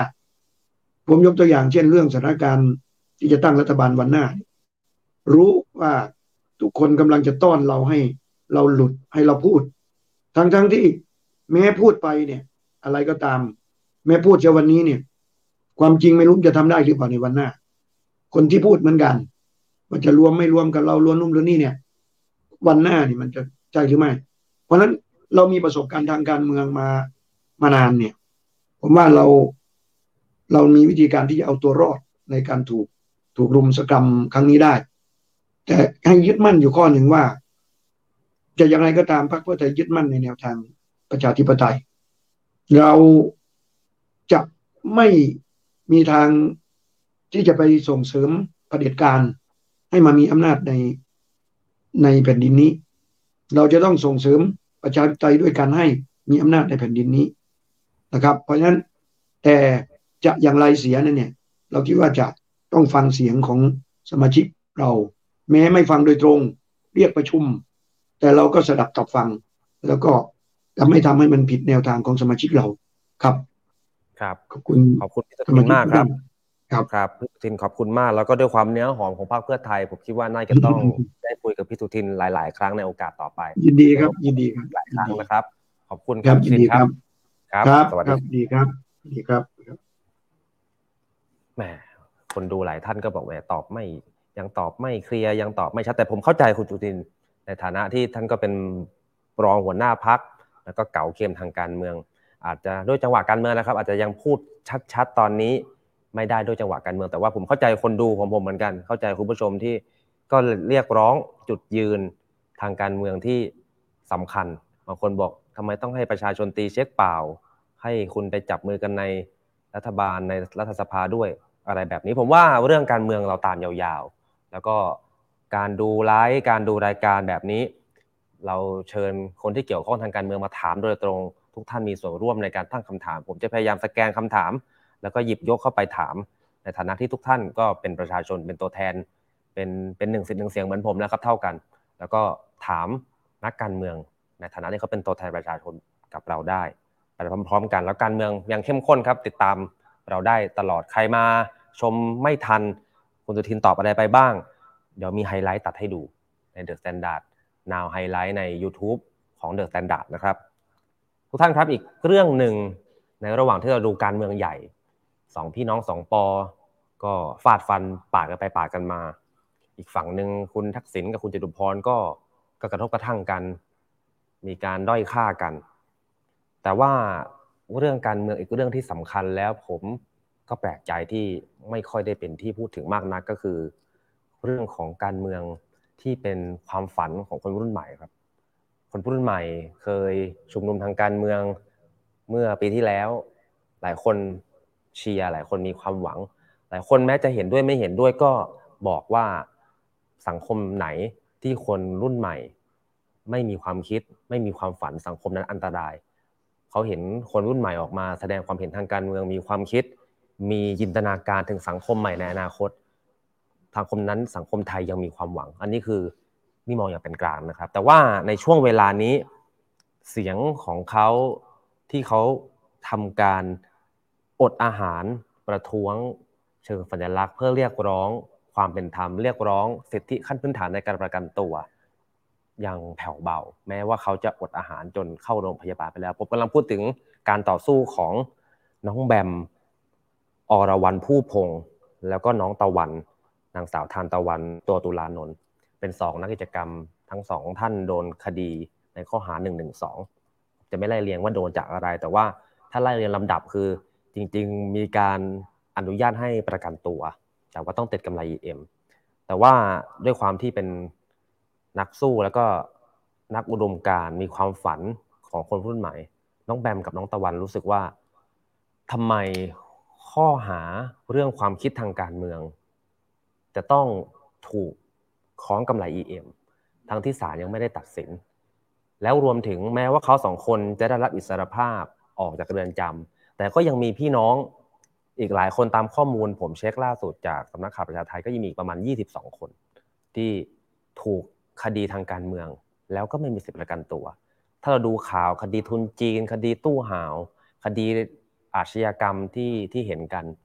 ผู้ต้องหาคดีเหล่านั้นหลายคนได้รับการประกันตัว แต่ผู้ต้องหาคดีทางการเมือง ซึ่งเป็นคดีทางความคิด แล้วก็เป็นเด็กเยาวชนที่ไม่มีอาวุธอะไรเลย ไม่ได้ประกันตัว เด็กสองคนนี้อดอาหาร เพื่อจะเรียกร้องข้อเรียกร้อง ง่าย ๆ ก็คือสิทธิพื้นฐานในการประกันตัวทั้งที่ศาลยังไม่มีตัดสินว่ามีความผิดหรือไม่ แน่นอนมันเกิดมันเกิดข้อถกเถียง บางมุมบางบางขั้วก็จะมองว่า แต่คือเอาศอกให้ประกันแล้วก็ไม่ยอม จะไม่ใส่กำไร EM จะเรียกร้องไปถึงเพื่อนๆแต่ถ้ามองอีกมุมหนึ่งก็อย่างที่ผมบอกนี่คือความฝันความ จินตนาการของคนรุ่นใหม่ ที่เขาเรียกร้องสังคมที่เป็นธรรมกว่านี้ แล้วเขาเรียกร้องอะไรที่ไม่ได้ไม่ได้ยากจนเกินไปก็คือการการได้สิทธิขั้นพื้นฐานในการประกันตัว ถึงแม้จะยอมอดอาหารจนอาการเนี่ยค่อนข้างที่จะหนักจนล่าสุดเนี่ยมีการส่งเข้าโรงพยาบาลธรรมศาสตร์ หลังอดอาหารแล้วก็น้ำเป็นวันที่ 7 ติดต่อ วันนี้มีโอกาส ผมจะพูดคุยอัปเดตเรื่องนี้นะครับกับทนายความ คุณทรายกุลธิกานุจรัตเป็นทนายความ จากสำนักงานกฎหมาย บัญชีกฤษดานุจรัตที่เป็นคนดูแล ทั้งสองเคสนี้นะครับว่าเรื่องราว ข้อเรียกร้องนี้มันมันไปถึงไหนแล้วแล้วอาการของน้องๆเป็นอย่างไรบ้างนะครับท่านสวัสดีครับสวัสดีค่ะ สวัสดีครับอาอาการนี้ยังไงครับตอนนี้เข้าโรงพยาบาล อัปเดตอาการพอจะทราบข่าวของน้องทั้งสองท่านบ้างไหมครับ ค่ะก็วันนี้ วันนี้เราเข้าไปเจอเขามานะคะ ที่โรงพยาบาลธรรมศาสตร์ไปที่ธรรมศาสตร์มา ก็ประมาณสักเอ่อเกือบบ่ายสามละได้เข้าพบ ก็สภาพจิตใจดีขึ้นค่ะ ดีขึ้นมาก ก็ แต่จากการปรึกษาการกับแพทย์เนี่ยก็คือว่าโดยภาพรวมเนี่ยคือ คือก็ทั้งคู่ก็คือมีอยู่ในเกณฑ์ปกติของการรู้สติอะค่ะ คือมีรู้สติดี แต่แพทย์ก็บอกว่า แพทย์ก็บอกกับเราว่าถ้าเด็กเนี่ยไม่ยืนยันที่จะไม่รับการรักษาเนี่ยแพทย์ของธรรมศาสตร์ก็จะเคารพการตัดสินใจ ก็จะสามารถดูแลได้ในรูปแบบของการดูแลในเชิงมาตรฐานเท่านั้น ก็คือว่าจะมีการตรวจจับสัญญาณชีพอย่างเงี้ยค่ะทุก 4-6 ชั่วโมง ซึ่งในกรณีที่คนไข้ไม่รับยาไม่ทานยาอะไรอย่างเงี้ยก็ พทย์ก็แจ้งกับทนายว่าก็จะมีอาการเหมือนเจ็บปวดทุกทรมานทั่วไป คือเหมือนมันไม่ได้บรรเทาเนาะทีนี้เนี่ยโดยภาพรวมเนี่ยก็คือมีอาการอ่อนเพลีย แต่สัญญาณชีพ ซึ่งเป็นเรื่องสำคัญเนี่ยก็ยังอยู่ในเกณฑ์ปกติ สิ่งที่อาจจะเริ่มเห็นจากร่างกายของคนไข้ก็จะเป็นเรื่องแบบการขาดเกลือแร่ค่ะ เพราะว่าเพราะว่าเขาไม่ทานอาหาร ทีนี้ก็เกลือแร่บางตัวเนี่ย แพทย์ก็ได้แจ้งกับทนายว่ามันอาจจะทำให้หัวใจหยุดเต้นได้ ทีนี้เนี่ยอตอนทนายถามกับแพทย์แล้วก็ถามกับเด็ก ซึ่งถามแยกกันเนี่ยเขาทั้งคู่ก็ยืนยันตรงกันว่า ว่าเด็กเนี่ยได้รับทราบถึงอาการของของร่างกายตัวเองเป็นอย่างดี คือเข้าใจว่าจะเกิดอะไรขึ้นกับตัวเอง อะไรแบบนี้ค่ะ อันนี้คือ อันนี้คืออาการอาการจากแพทย์ แต่ว่า แต่ว่าอาการที่เราเห็นเนี่ยก็คือว่าเขา เขาผอมมากเริ่มเริ่มเห็นรูปโครงหัวกะโหลกละ ที่ตัวเด็กเนาะแล้วก็ แล้วก็ไม่มีอะไรคือสภาพจิตใจดี ผอมอนอนนอนแบบอยู่บนเตียงด้วยกัน ประมาณนี้ค่ะ ครับทนายทรายครับในฐานะทนายอยากจะให้ทบทวนมาตรการทางกฎหมายและข้อเรียกร้องของของน้องทั้งสองคน ว่าสิ่งที่น้องต้องการในฐานะ ในกระบวนการยุติธรรมมันมันมันคืออะไร และทำไมต้องนำมาสู่การอดอาหารแบบนี้อาจจะรีแคปอีกอีกครั้งหนึ่งให้คนดูที่อาจจะยังไม่ได้ติดตามมาก รับชมแล้วก็ให้ความสำคัญกับเรื่องนี้ไปพร้อมกันนะครับ คือคืออย่างนี้ค่ะ เข้าใจถูกไหมก็คือจะถามว่าเออมันมันมาถึงตรงนี้ได้ยังไงทำไมเด็กถึงตัดสินใจเรียกร้องแบบนี้เออเด็กเนี่ย จริง ๆ แล้วมันมีสี่คนที่เพิ่งถูกเอาเข้าคุกไปเนี่ย แต่สองคนเนี่ยมาจากการถอนประกันก็คือจะเป็นเกตเกตโซพลกับเบปอ แล้วก็จะมามีตะวันกับแบม ซึ่งเขาถอนประกันตัวเองเด็กเหล่านี้เนี่ยก็คือว่าพอเขาถูกฟ้องเข้ามาแล้วเนี่ยเขาก็ได้รับการประกันตัวอย่างมีเงื่อนไข เราใช้คำว่ามีเงื่อนไข ซึ่งเงื่อนไขของเขาเนี่ยก็คือการติด EM แล้วก็บางคนเนี่ยห้ามออกจากบ้านคือจำกัดเวลาการออกจากบ้าน เช่นแบบออกจากบ้านได้ตั้งแต่6โมงเช้าไปจนถึง4โมงเย็นอะไรอย่างเงี้ยค่ะ แต่ของทานตะวันกับโสพลเนี่ยจะหนักหน่อย เขาก็ทานตะวันเนี่ยเขาถูกติด EM อ่าเรียกหลักประกันเป็นเงินสดด้วยก็คือเอาเอาเอาเอาตำแหน่งของคนมาวาง แล้วก็ให้ตั้งคนมาคอยกำกับดูแล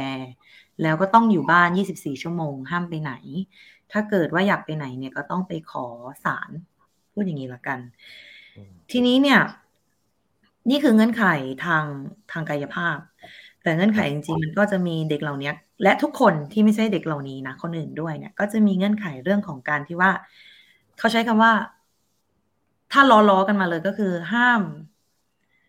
ห้ามกระทำการใด ๆ ในทำนองแบบที่เคยถูกฟ้องมาอีก หรือว่าห้าม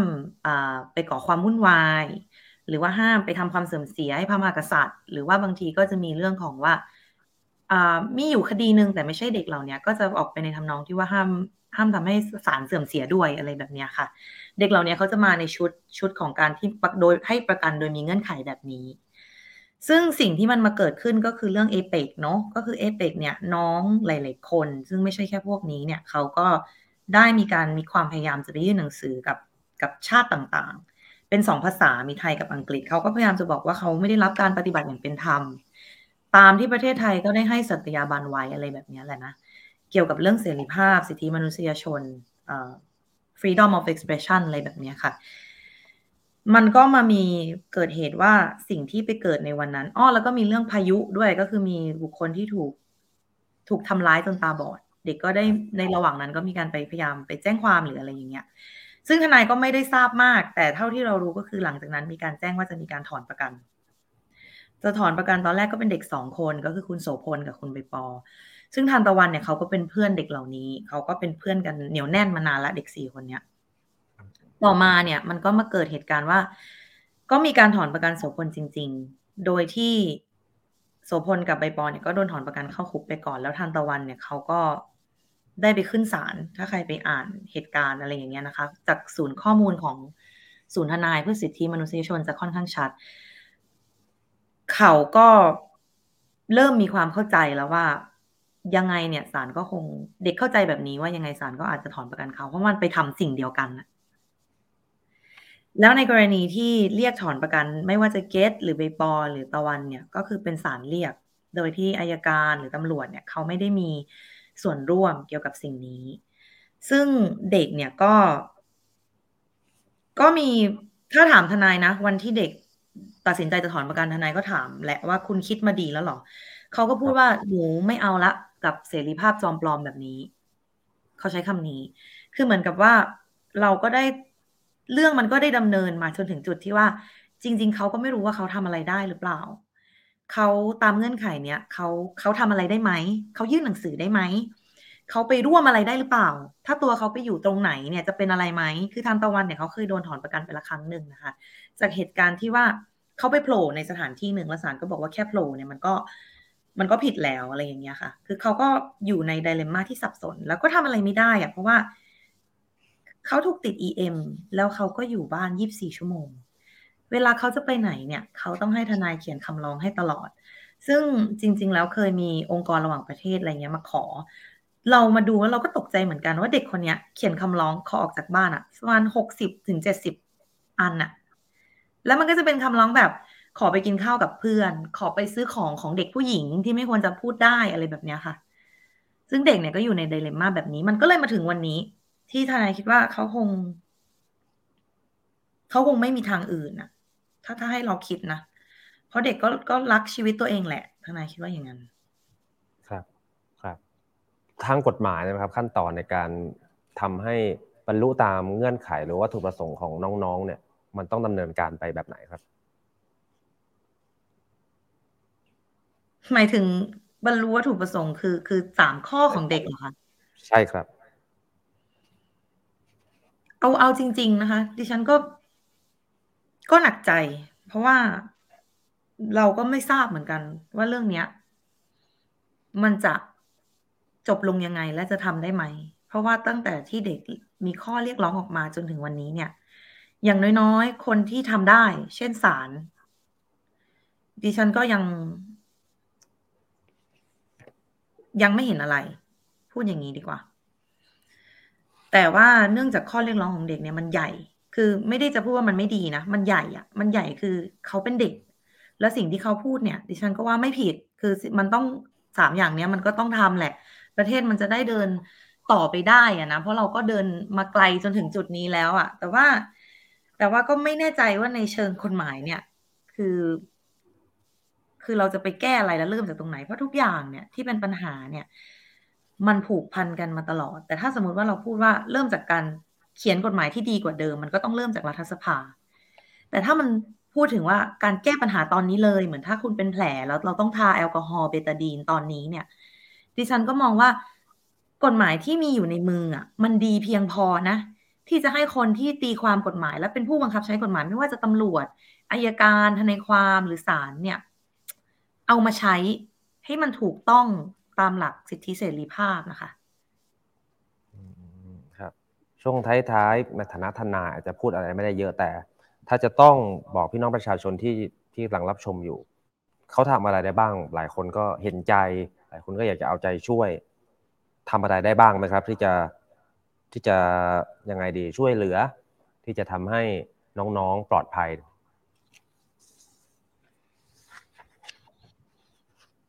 จริง ๆ แล้วเนี่ยเด็กได้พูดวันนี้อยู่สองประการ ประการแรกก็คือ แผนนี้มันไม่มีแผนเนี้ย มันมีจบได้แค่สองทาง เขาพูดแบบนี้ ทางหนึ่งก็คือได้ตามที่ฝันแหละ อีกทางหนึ่งก็คืออีกแบบที่เราคงไม่อยากพูดกัน แต่ว่าถามว่าคนอื่นคนถามมาเยอะมากเลยนะคะ ว่าทำอะไรได้คือคือดิฉันพูดอย่างนี้ดีกว่า ในส่วนตัวนะ อันนี้ตอบในทางส่วนตัว ไม่ใช่ในฐานะทนายความละ คือถ้า คือชื่อหนึ่งเนี่ย ถ้าคุณเป็นประชาชนเนี่ย ก็คงการ การตั้งคำถาม หรือการเผยแพร่ หรือการแสดงความเห็น ไม่ว่าจะเห็นด้วยหรือไม่เห็นด้วยเนี่ย ก็คงช่วยเขาแล้วล่ะ แต่สองสมมุติว่าคุณเป็นคนในวงการข้าราชการอะ คุณก็ควรจะตั้งคำถามกับตัวเองแล้วล่ะ และกับงาน แล้วกับ กับชีวิตของเราที่มีอยู่ ทั้งหมด แล้วถ้าสามถ้าคุณเป็นคนที่เป็นพ่อคน เป็นแม่คน แล้วก็ อยู่ในตำแหน่งที่แบบอายกตัวอย่างเลยในเป็นผู้พิพากษาอะไรอย่างเงี้ยนะดิฉันก็อยากให้ช่วยๆกัน เอาความกล้าหาญของเด็กนะมาเป็นความกล้าหาญของตัวเอง มันจะได้เผื่อมันจะได้เปลี่ยนบ้าง สักนิดก็ยังดี คือถ้าคนคนเดียวทำแล้วไม่มีใครเห็นนะแต่ถ้ามีคนหนึ่งคนเริ่มทำแล้วมันจากหนึ่งเป็นสิบจากสิบเป็นร้อยเนี่ย ประเทศมันก็คงจะดีขึ้น แล้วเด็กก็คงจะได้เห็นสิ่งที่เขาคาดหวังในในช่วงวัยชีวิตของเขาอะนะคะ ประมาณนี้ ครับ มีบางคนก็อาจจะไม่เห็นด้วยหรืออาจจะไม่เข้าใจหรือแม้กระทั่งรัฐมนตรีกระทรวงยุติธรรมก็อาจจะตั้งคำถามว่า เอ๊ะศาลก็ให้ประกันแล้วนะ แต่ว่าอาจจะเรียกร้องไม่ติดกำไรมันอาจจะรู้สึกว่าเหมือนได้คือเอาสอถ้าพูดกันตามตามอีกอีกอีกมุมหนึ่ง ตรงนี้ทนายมองยังไงครับ อันนี้ขอมีความเห็นแย้งเลยนะคะ ด้วยความเคารพ ก็คือว่ามันคงไม่ใช่การได้คืบเอาศอก เราพูดกันตรงๆเนี่ยการติด EM เนี่ยเป็นสิ่งที่กระทรวงยุติธรรมเอง สร้างขึ้นมาเพื่อให้คนจน คนไทยที่เป็นคนจนที่อาจจะไม่มีเงินแสนเงินล้านเนี่ยมีสิทธิ์ที่จะได้รับสิทธิ์ในการประกันตัว เพราะว่าเขาเนี่ยก็คือประเทศไทยเชื่อเรื่องเสรีภาพในการประกันตัวใช่ไหมล่ะว่ามันเป็นสิทธิ์มันควรได้ให้ ถ้าไม่ให้มันต้องยกเว้น ทีนี้เนี่ยของเด็กเนี่ยมันเป็นกรณีที่คุณติด EM เขา คุณเรียกหลักประกัน คุณให้ตั้งผู้กำกับดูแล แล้วคุณก็ไม่ให้ออกนอกบ้าน คือตรงนี้มันก็คงคงถ้าโอเค ถ้ามีผู้ใหญ่ในประเทศนี้จะมองว่าการที่เด็กบอกว่าปลดเอ็มได้ไหมหรือขอประกันตัวแบบไม่มีเงื่อนไขเหล่านี้ได้ไหมเนี่ยเป็นเรื่องได้คืบเอาซอกเนี่ยดิฉันก็โอเค ด้วยความเคารพเห็นแย้ง แล้วก็ขอให้ทุกๆทท่านเนี่ยก่อนจะมีความเห็น ก็อาจจะไปอ่านหรือติดตามข่าวของเขา แต่ว่าไม่ว่าจะเห็นด้วยหรือไม่เห็นด้วยดิฉันคิดว่าลูกความของดิฉันทุกคนเขาไม่มีปัญหาหรอก เพราะว่าเขาก็กำลังต่อสู้เรื่องสังคมที่ควรจะได้ได้มีคนเห็นต่าง โอเคครับเท่านี้สุดท้ายครับสุดท้ายคิดว่ากิจกรรมที่ก็ยังมีภาคประชาชนหลายๆคนพยายามที่จะรณรงค์ทำกิจกรรมยืนหยุดขัง ซึ่งจริงๆเป็นกิจกรรมต่อเนื่อง แต่ว่าอาจจะมีแคมเปญ112 ชั่วโมงขึ้นมาเฉพาะอันนี้ รวมถึงความพยายามจากทางภาคนักวิชาการรวมถึงภาคส่วนอื่นคิดว่า คิดว่าน่าจะเพียงพอไหมครับในการที่จะทำส่งเสียงบางอย่าง เพื่อไปถึงผู้ที่มีอำนาจในการตัดสินใจ เพื่อที่จะพิจารณาตามข้อเรียกร้อง หรือว่าลดผ่อนหนักให้เป็นเบาจะได้ไม่มีเรื่องที่เราไม่อยากจะให้เกิดขึ้นเกิดขึ้นนะครับ คือพูดแบบตรงๆอะนะคะ เนื่องจากวันนี้สถานการณ์มันก็ จากการที่ไปโรงพยาบาลมาแล้วได้เห็นสิ่งที่ได้เห็นนะนะ คือ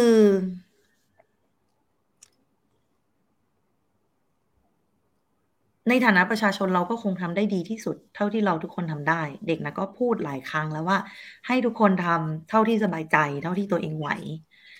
แต่ว่าส่วนตัวดิฉันคิดว่าถ้าประเทศเราเนี่ยมันยัง มีระบบกระบวนการยุติธรรมแบบนี้ ที่เริ่มตั้งแต่ตำรวจ ไปจนถึงปลายทางคำพิพากษาแบบนี้ แล้วระหว่างการต่อสู้กันในคดีเนี่ย ก็ยังมีระบบแบบที่เด็กต้องเจอแบบนี้เนี่ย ไปจนถึงสิ่งที่อาจจะทำไม่ได้ เช่น เราไม่รู้ว่าเราพูดได้ไหมมันอาจจะผิดเงื่อนไขต้องกลับเข้าคุกอะไรอย่างเงี้ย มันก็คงทำไปมากกว่านี้ไม่ได้ค่ะ คนก็คงถ้าอยากเรียกร้องอะไรก็คือ คงได้แค่ไปยืนเงียบๆหรือเงียบที่สุดเพื่อให้มันไม่เป็นปัญหาเพื่อไม่ถูกจับแล้วก็จะมีปัญหาเรื่องประกันตัวอะไรแบบนี้ค่ะ ดังนั้นเนี่ยถ้าจะถามว่ามันพอไหมเนี่ยก็ อยากจะตอบจริง ๆ ว่าคงไม่พอ แต่ก็รู้ว่าเราเรียกร้องจากสังคมได้ไม่เยอะ เพราะว่าสังคมไทยเนี่ยมันก็อยู่บนพื้นฐานที่มันทำได้เท่านี้แหละ มันไปต่อไม่ได้หรอก มันทำได้แค่เท่านี้ค่ะ คุณก็ไม่สามารถทำอย่างอื่นได้ทำได้ก็ต้องถูกตำรวจจับอะ อันนี้ในฐานะทนายความนะก็ตอบได้แบบนี้ ครับ จริง ๆ ในคอมเมนต์ก็มีคนให้กำลังใจเยอะ แล้วก็ในฐานะ ส่วนตัวก็ อาจจะฝากทนายส่งกำลังใจถึงน้องๆด้วยนะครับ วันนี้ขอบคุณทนายทรายมากนะครับ ขอบคุณครับ ขอบคุณค่ะขอบคุณอะคุณผู้ชมครับ เรื่องการเมืองอย่างที่บอกไป การเมืองบนบนฐานของผู้มีอำนาจเขาก็ฟาดฟันกัน คุณประวิทย์คุณประยุทธ์ปาดกันไปปาดกันมาคุณจตุพรคุณท่านก็มีวิวาทะกันด้อยค่ากัน การเมืองเรื่องของเยาวชนเรื่องของเด็กที่ต่อสู้เรียกร้อง เพื่อสังคมเพื่อความฝันที่ตัวเองเชื่อในทางในทางการเมือง ก็ยังดำเนินต่อไปแล้วก็ก็ The Standard ในฐานะ สื่อก็อยากจะเป็นกระบอกเสียงให้กับการเคลื่อนไหวทางการเมืองในลักษณะที่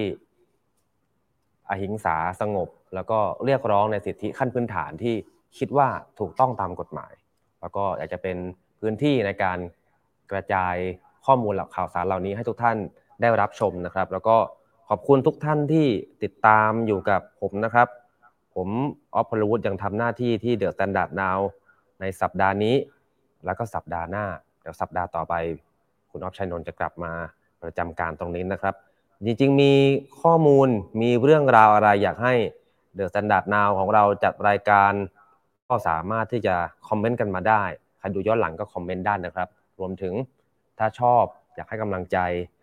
ดู YouTube ดูผ่าน Facebook Live กดไลค์กดแชร์ใน YouTube มี feature Super Thanks ก็กดกันได้นะครับ เป็นกำลังใจให้ทีมงาน ใครยังไม่กด Subscribe ฝากไว้ด้วยนะครับ จะได้ไม่พลาดทุกข่าวสาร ทุกข้อมูลสำคัญ วันนี้ขอบคุณทุกท่านมากนะครับ ที่ติดตามรับชมพบกันใหม่สวัสดีครับ